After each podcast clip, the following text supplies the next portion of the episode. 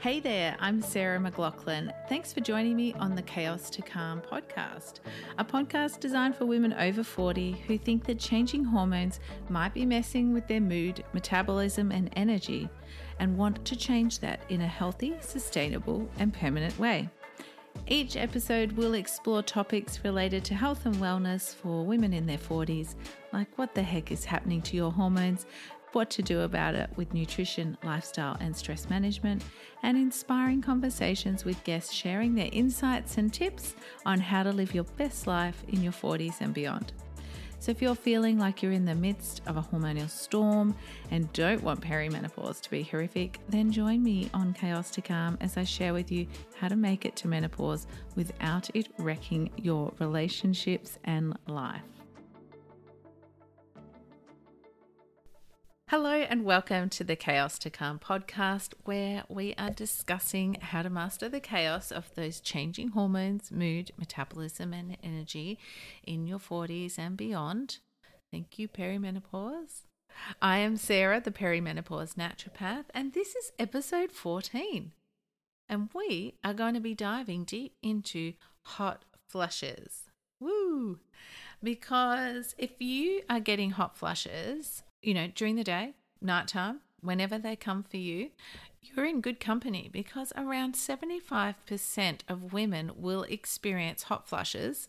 Some people call them hot flashes during perimenopause. Hmm. I do notice that they tend to come later on in the journey, sort of midway.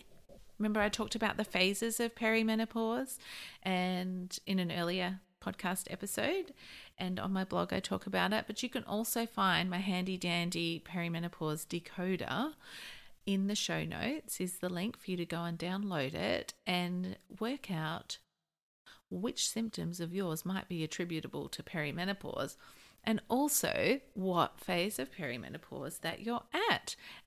So you can know how much longer are you going to have to um, be in perimenopause for before you get to make your grand entrance into the next phase of life. So, perimenopause decoder, go download it and work out where you're at and how much, and you know, is it coming? Are those flushes coming for you? Also, reminder your perimenopause journey is totally unique to you. It'll be different to your mum, your sister, your aunties, grandmas, friends, you know, those around you. So just because someone else you know gets lots of hot flushes, it doesn't necessarily mean that's ever going to happen to you. Um, but we are going to talk about it today. And, you know, it's not inevitable. That's where I was going there.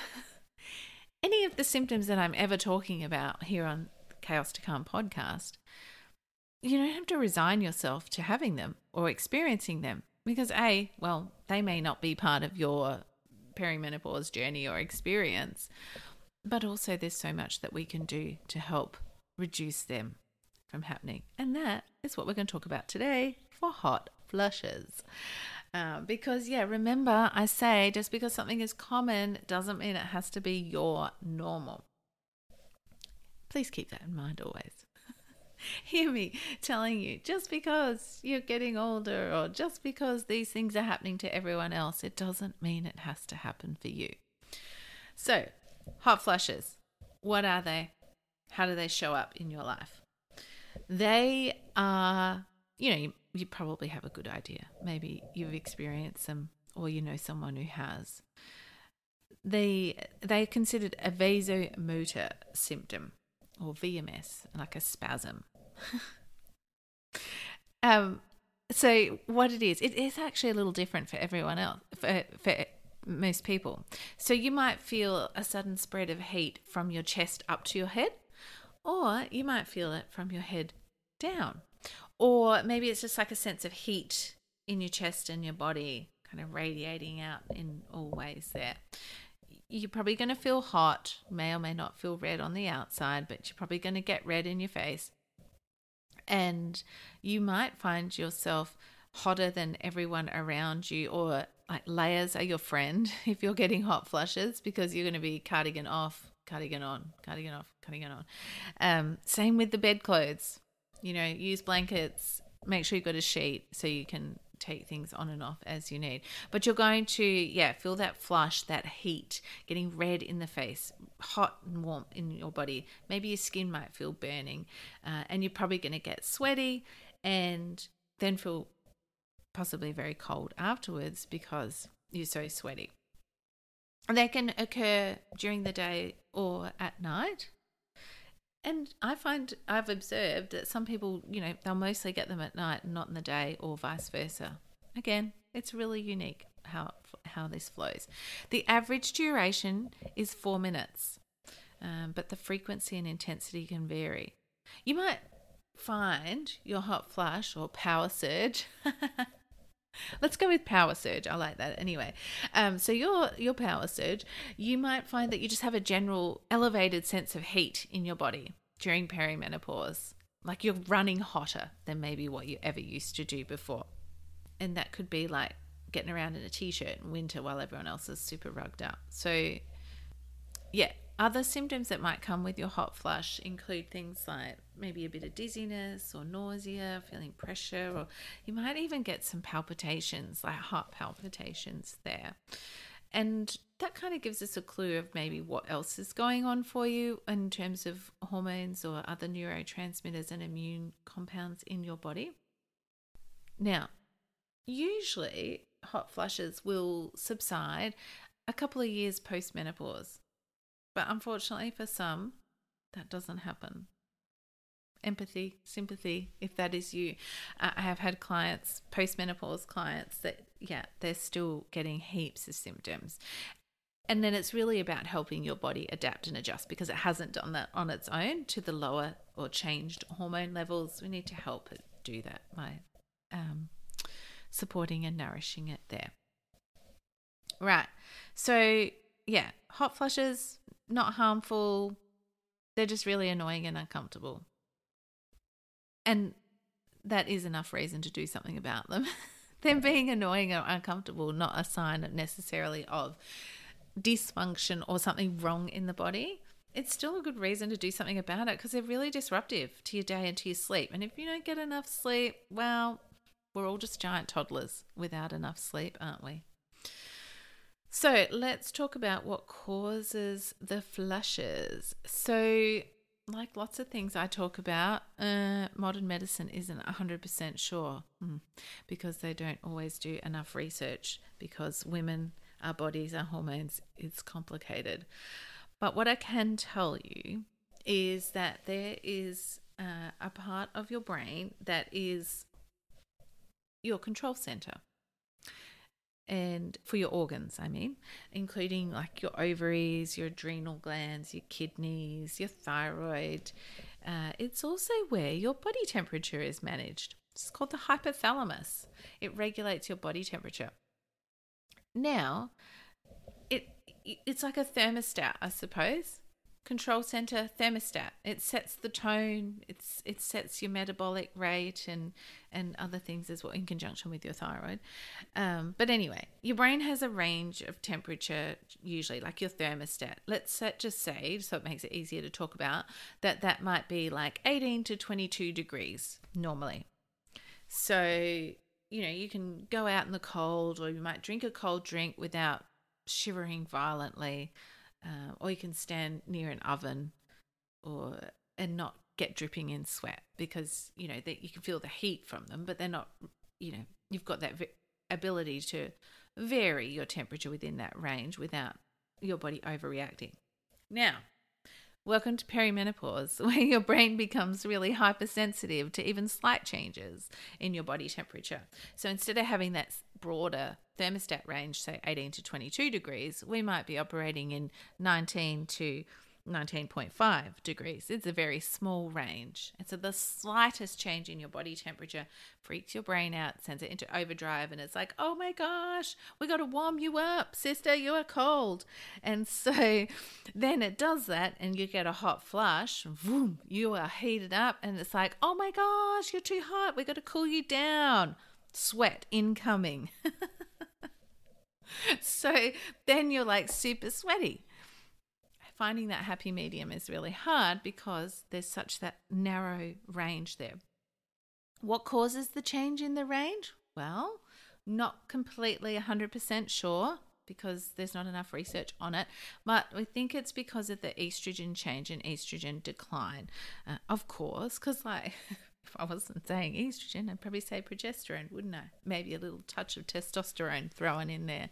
But the estrogen decline affects the balance of your brain chemicals, including serotonin and cortisol. So that's why it's kind of mid to later because remember at the start of perimenopause your estrogen is roller coastering it's going higher than high before it starts to gradually come down so uh, when that estrogen crashes and comes down it brings your serotonin with it throwing off cortisol adrenaline your other uh, brain chemicals and, and hormones there as well so, that fluctuation, that reducing estrogen, influences your temperature zone or thermostat and can trigger the hot flushes and then the sweats. Now, something important to consider here is that you might be having flushes or sweats because of the level of stress in your life. You totally knew I was going to mention stress in this podcast, didn't you? Because would it even be a podcast episode with me if I didn't talk about the biggest blocker to health, happiness, and weight loss in your 40s? I don't think so. So, yeah, stress, part of your normal stress response, actually, more it's a more inappropriate stress response, is sweating and heat. And, and cortisol and adrenaline, when they're at consistently high levels or that chronic higher level with chronic stress can bring can raise your body temperature and leave you feeling hot and sweaty. So, as an example, when I was 19 kilos heavier than what I am now, so before my own personalized nutrition journey, I had, and we'd had a, experienced a whole lot of stress and trauma uh, in our lives. And I got around Melbourne in wintertime. If you're not in in Australia and you don't know how cold it is in Melbourne, it's very cold. And where we were living, like it, it would be in single digits, maybe four in the middle of the day, uh, with a t shirt. So I was getting around with a t shirt on because I was really hot and sweaty all the time. Also would get some heart palpitations and and that was anxiety and stress related there as well. Cortisol and adrenaline very stimulating hormones and compounds in the body and can upregulate all your metabolic processes and that you know leave you feeling hot and sweaty. So that's something to think about if you are experiencing flushes and sweats and you think maybe actually I'm, I'm not I don't think I'm in perimenopause or I don't think I'm far enough into perimenopause that I might be getting them you still could get them in the early phases, don't get me wrong, but it could be something to do with your stress levels. Now, remembering that stress can also come from foods that we're eating or, yeah, food compounds and chemicals that we're being exposed to. So, briefly in the alcohol intolerance podcast episode, I mentioned histamine and I talked a bit about histamine. Now, histamine is a brain compound, a neurotransmitter. It's not a baddie. Like we do need it. It's an immune compound as well. But we just when it gets into high levels, it's not great for us. And it can do things like create that flush and that redness in your face and um, racing heart and uh, make you want to dash to the toilet super quick. So if your hot flushes if you think that maybe they might be more related with your stress or perhaps they're related with foods, like if it's a histamine style response that's giving you flushes, it might be, you might notice it closer to food and drinks. Wine and red wine, particularly, are real triggers for that histamine flushing. So it can be estrogen, but just remember to have a look and think about those other causes and what might be going on as well. So, just to summarize there, because I did go a little far and wide, that we're talking and thinking about the reasons for our flushes. Yes, it could be hormone related, perimenopause hormone change related. It could also be stress hormone related, and it could be histamine, um, like food intolerance or sensitivity related. But remembering from what I talked about in the alcohol intolerance uh, episode as well, histamine and estrogen have a love hate relationship or they trigger each other. So as histamine rises, your estrogen rises, which increases your histamine, increases your estrogen, gets a bit cyclical there and troublesome. So yeah, it's not just always food, is what I was going to say there.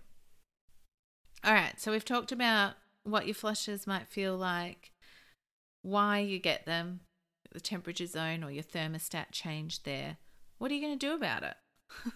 That's what you want to know, right? Because, like I said, this can be common, but it doesn't have to be your normal. So, there's lots of um, studies showing various non pharmacological, so non medication interventions for managing hot flushes. So, things like stress reduction. Mm, I just explained to you what cortisol and adrenaline can do. So it makes sense that I'm going to say that managing your boundaries and your stress and your busyness levels is, is something that's going to help, of course. Things like deep breathing, uh, mindfulness based stress reduction techniques really can help reduce the frequency and severity of hot flushes. Now, one thing I want you to do if you are getting flushes is keep a diary, keep a symptom diary, and and ha- and make a note when you get a flush. And you might notice a natural increase in them if you're feeling stressed, or like maybe they happen more at work. So have a think about when they're happening and, and look at look for patterns. Always, you know, data is so useful for finding patterns to thing, and that helps you work out well, is it stress? Uh, next thing, food. I want you to eat a diet that's, you know, 80% nourishing and balanced in nutrients. So if you're not sure how to do that, remember I've also got the freebie around the Chaos to Calm balanced meal formula. It's in the show notes. So head on over to www.chaostocalmpodcast.com to find those freebies there. So providing the nutrients and the balance there for your body so that it's got the building blocks for the hormones and the compounds that it needs. Now, the flow on effect for eating a diet of 80% nourishing foods is that it's going to nourish your liver. The liver is a must for anything related to hormones. So, something that you can do relatively easily, I guess it depends on your caffeine level of caffeine addiction, though, is switching out one or more of your coffees or teas for a dandelion root tea or dandelion root chai or something like that. Dandelion root is really fantastic for liver support and it has a nice, a similar rich, bitter taste to coffee. Uh, I love dandy chai, and there's you know like the wet chais that you can get. You can get some wonderful dandelion uh, chais there uh, as well. So a diet of 80% nourishing foods is going to provide the building blocks that your liver needs to package up the excess estrogen and um, histamine and things like that and remove them from your body so they can't make mischief. Now, another thing that eating a beautiful 80% at least nourishing, balanced uh, diet is going to do is help you address at underlying insulin resistance. Now, this is a really common reason why flushes might start but not finish after menopause is insulin resistance. So, and that can, you know, the flushes and that can come from fluctuating blood glucose levels. So, eating um, sufficient protein, a lovely nourishing diet is going to help keep your blood glucose levels in a, a, a healthier range, and the same with insulin there as well. Bonus side effect is that if you have abdominal weight, you will shift some of that by eating in that way. Now, something else to note, I said before, you know, take a diary or keep a diary, a symptom diary, and tracking when these flushes come. That will help you understand if stimulants and other foods are triggering them. So, when I say stimulants, I'm talking alcohol, coffee, sugar. I know I am the Death Eater from Harry Potter sucking the life out of the room. I'm not saying you have to avoid them all forever, but you'll, you know, you'll notice if they're causing trouble and it might be the quantity or the frequency. So, always collecting the data, then we can make informed decisions around what is going on and what we need to change up. So, you need to know the food and drinks that are going to trigger you. It could be spicy food, coffee, alcohol, they're the most common ones there. but keep a food and symptom diary and look for the patterns there. So, um, so I want to just touch on a bit more about supporting the liver for your hormone balance because it has a really crucial role in hormone metabolism and detoxification. Your liver is responsible for metabolizing those hormones, aka packaging them up and getting them ready to be eliminated from the body by either the kidneys and your urine or your gut and your bowel or your bowel motions. So um, it's really essential for hormone balance. And when we increase stimulants like coffee and, and alcohol and things like that, we're putting a load onto the liver and taking its attention away from your hormones. And that's why part of the reason why those foods and drinks can trigger flushes and, and feeling rubbish.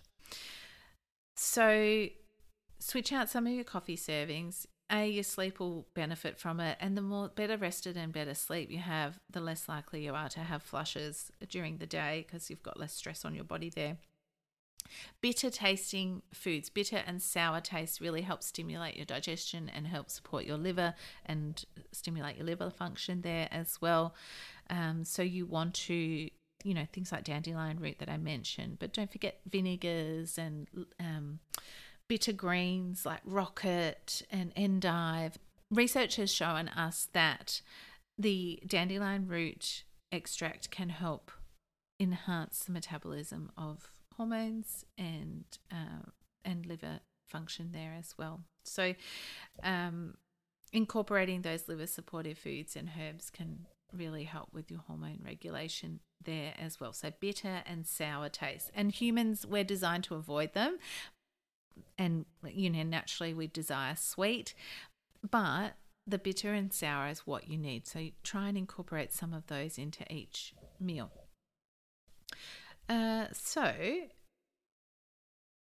wonderful woman we have made it to the end of another episode uh, and i hope you've found this discussion on hot flushes and sweats during perimenopause informative but also empowering to help you understand what's going on for you and make some changes to take back control and, and help let that not happen so much.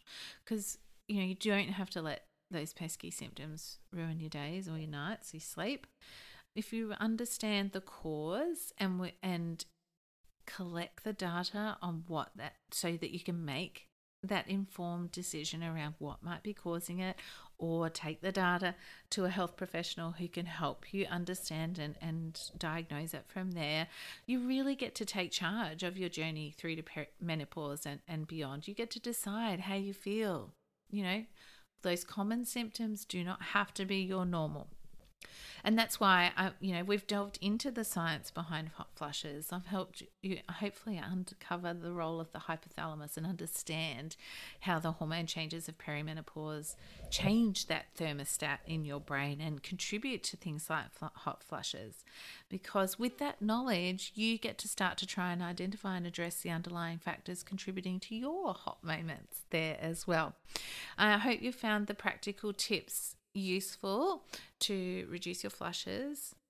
We've talked about managing stress, of course, to nourishing your body with foods. And don't forget the power of supporting your liver and addressing any underlying insulin resistance. Absolutely essential steps on your path to hormone balance, I think. Insulin, along with cortisol, in my opinion, are the master hormones. They really set the tone in your body and that um, important to keep them in balance because the flow on effect is real and they will influence your um, sex hormones there as well.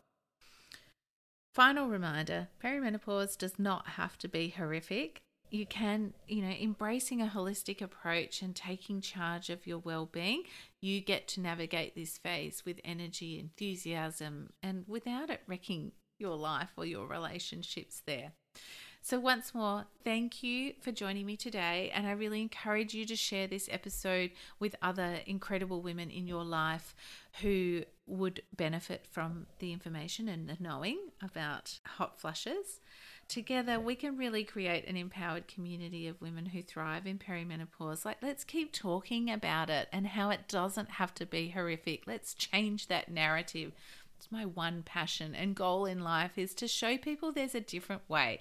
We don't have to accept that current common narrative that perimenopause is horrific. So, thank you again. Um, I hope you enjoy the rest of your day. Stay tuned for the next episode where I'll be giving you my perimenopause update. Until then, please remember perimenopause does not have to be horrific.